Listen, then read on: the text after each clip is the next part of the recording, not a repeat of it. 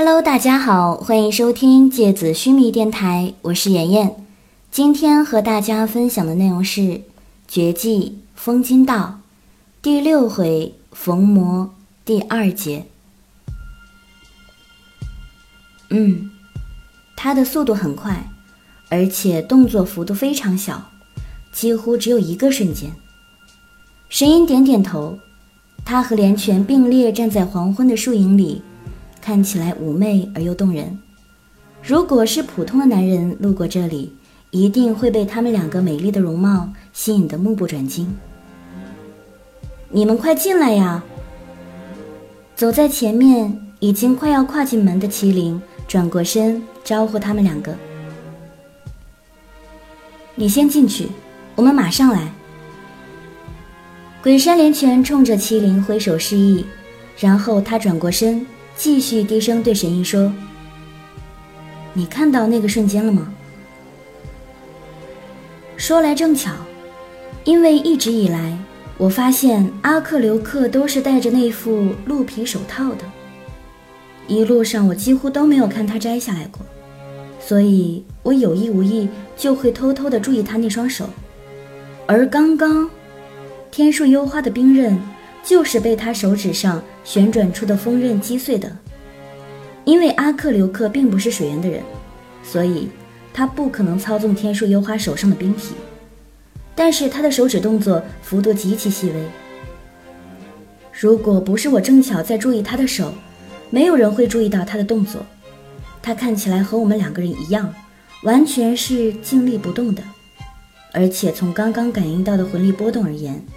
空气里几乎只有幽花的魂力，阿克留克的魂力仿佛气若游丝，难以捕捉。也就是说，鬼山连泉吸了口气，缓慢地说：“他用几乎弱不可辨的一丝魂力，就击溃了天树幽花三成的魂力凝聚而成的冰刃。所以，我其实在怀疑。”他的那副手套有问题。神音将他的声音压得很低，几乎弱不可闻。有可能，他的手套就是他的魂器，能够强化他发动的每一丝魂力，让他的所有魂术力量成倍增加。但我和你想的正好相反。鬼山连泉目光闪动着。我反倒怀疑，他的那副手套是为了约束他的魂力，抑制他体内难以估计的力量，让他的每一次发动都能够处于被控制的范围，而不至于造成无法挽回的毁灭性的伤害。你为什么会有这样的想法？神音抬起头，望着比自己稍稍高半个头的连泉。他的侧脸看起来仿佛冰川山顶的雪线般清冷秀丽。在他修复我的魂路的时候，他摘下了这副手套。在他摘下手套的一瞬间，从他手上释放出来的魂力呈几何倍数般的增长。他在修复我的魂路的时候，那双修长而又完美无瑕的手所做出来的动作，其精妙准确程度。简直令人叹为观止。你也知道，我们体内的魂路有多复杂，仿佛毛细血管或者神经末梢般的密度一样种植在我们身体里。然而，他的手指可以精巧到修复其中最细微的断裂。他借由着食指所操纵的魂力的精准程度，在我所有见识过的王爵里，没有人可以比他更厉害。神医脸上的表情，将他内心的震撼清晰地写在他的脸上。他张了张口，想要说什么，却又没开口。是的，比幽冥更厉害。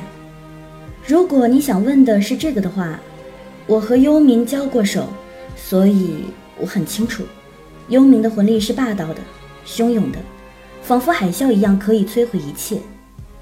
然而，阿克留克的魂力。却是精准的，仿佛扎进穴位的银针一般，丝毫不差，丝丝缕缕，连绵不绝，却又毫无破绽。这种操纵魂力的方式，让我想到一个人——吉尔加美什。神鹰的声音略微有些颤抖。传说中亚斯兰历史上出现过的最强的一度王爵，你想说的是他吗？对，他们使用魂力的方式异曲同工，就算只有一丝魂力，他们也能将这仅有的力量发挥出叹为观止的能级。不过，你这样说的话，我倒想起来一件事情。神鹰拢了拢披在身上的袍子，显然，随着落日西山，空气温度渐渐下降了。稀薄的暮色渐渐被四下涌起的黑暗渗透着，驿站的门廊上悬挂着的铜灯也点亮了，跃动的火光正好落在他的眸子里。之前在桥下时，你还记得特雷雅让幽冥使用他的魂器死灵镜面吗？我太了解他的这面魂器的威力了，但是当时投影出来的死灵也只有麒麟幽花。以及我们俩，一共四个。阿克留克并没有被投影成功。只要本体的魂力低于使用者，那么死灵镜面都能百分之百的发动投影。可见，阿克留克的魂力远在幽冥之上。你这样说起来，我也认同你的看法。他的手套，其实是在压抑和束缚他的魂力。连泉不置可否，轻声说：“但他不是说提前逃出特雷雅用冰制造的密闭空间了吗？他的话，你觉得可以全信吗？”声音反问：“先进去再说吧。”连泉轻轻叹了口气，正准备朝里走，被神音叫住了。连泉。嗯，连泉回过头，神鹰站在一片树影暮色里，看起来远比他平时显得娇小脆弱。他的脸上已经没有了杀戮使徒时的那种骄傲的美艳和心田的戾气，他此刻身体里感受不到任何魂力的气息，他看起来就像是这个小镇上的最平凡的少女。你不恨我吗？神医拢了拢被晚风吹得贴在脸颊的头发，他的神情看起来和山林间的暮色一样疲惫。你的哥哥鬼山逢魂死在我和幽冥的手里，就连你自己也曾经差点死在我的手里。你不想报仇吗？现在就是最好的时候啊！我不恨你。连泉没有回头，他缓慢地朝驿站门口走去。我谁都不恨，我现在只想活下去。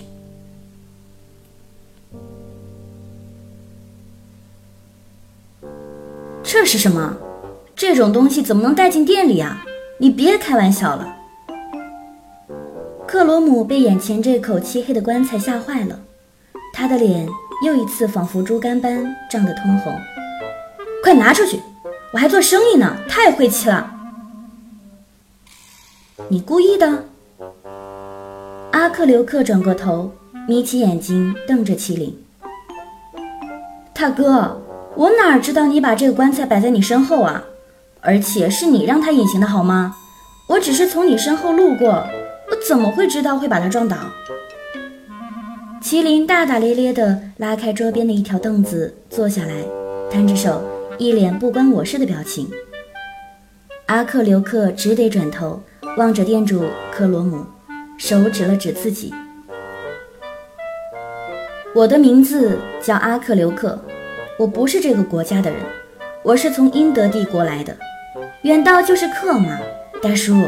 而且我在丰原，可是有头有脸的人。”不信，你就去打听打听，这个东西是我好不容易得到的宝物啊！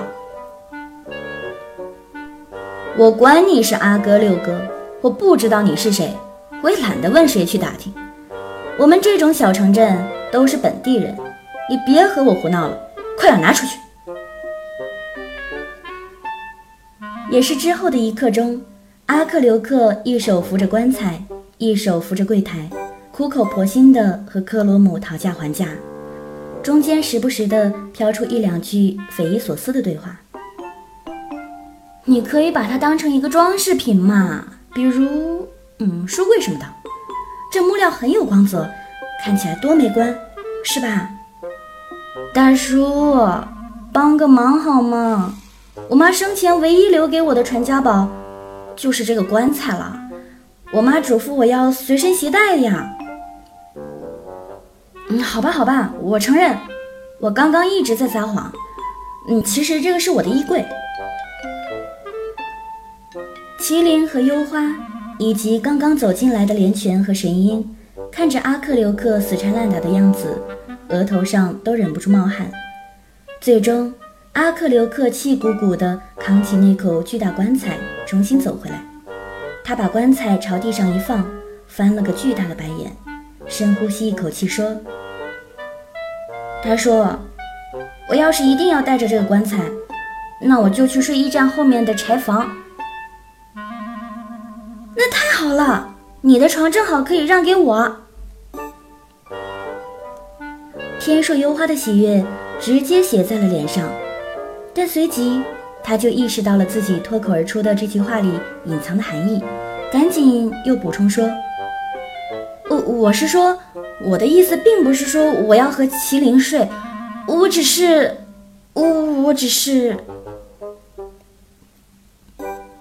他的脸在大堂敞亮的灯光下，仿佛熟透的苹果。他如此害羞的表情，让坐在旁边的麒麟也忍不住脸红了起来。而结束这个尴尬局面的是一阵敲门的声音，所有人都忍不住抬起头，朝门外望去。然而大家发现，驿站的大门敞开着，而且门外空无一人。门廊的大灯。将大路照得很亮，门外是已经被夜色笼罩后的空旷。敲门声再次响起的时候，所有人的目光都凝结到了阿克留克手扶着的、竖立在地上的那口棺材。声音是从棺材里发出来的，此刻再一次响起了很轻很轻，像是怕打扰别人，但是无法被忽视的。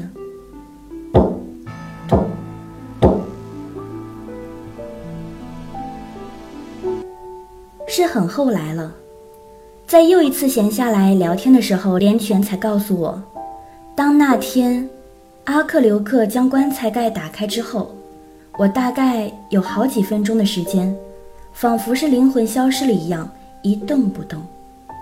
说一动不动也不完全，因为他告诉我说，我一直在哭，我因为大口呼吸。而在喉咙里发出的呜呜声，听起来像一头迷路的狼，焦躁而又害怕。他说我双眼通红，连脖子锁骨都泛起一大片红红的血丝，但我自己却并没有意识到这一点。我没有办法不哭。我看见那张面容，虚弱地出现在我面前，他冰雪般的容颜。和我记忆里一模一样，白皙的皮肤，仿佛是昨夜悄然无声的出现在窗棂上的新雪，透着让人无法移开目光的空灵。他静静地闭着眼睛，柔软而浓密的睫毛随着他吃力的呼吸颤抖着。他伸出手，扶着棺材的边缘，头轻轻地靠在边上。他看起来很痛苦，却又很平静。我曾经以为这辈子再也看不见他了。我抱着他的膝盖哭泣的时候，其实我感觉自己是在大笑，只是我的眼泪让我的表情看起来狼狈，而又可怜，但我不在乎。我对连泉说：“此生还能再见到银尘，其他还有什么值得在乎呢？”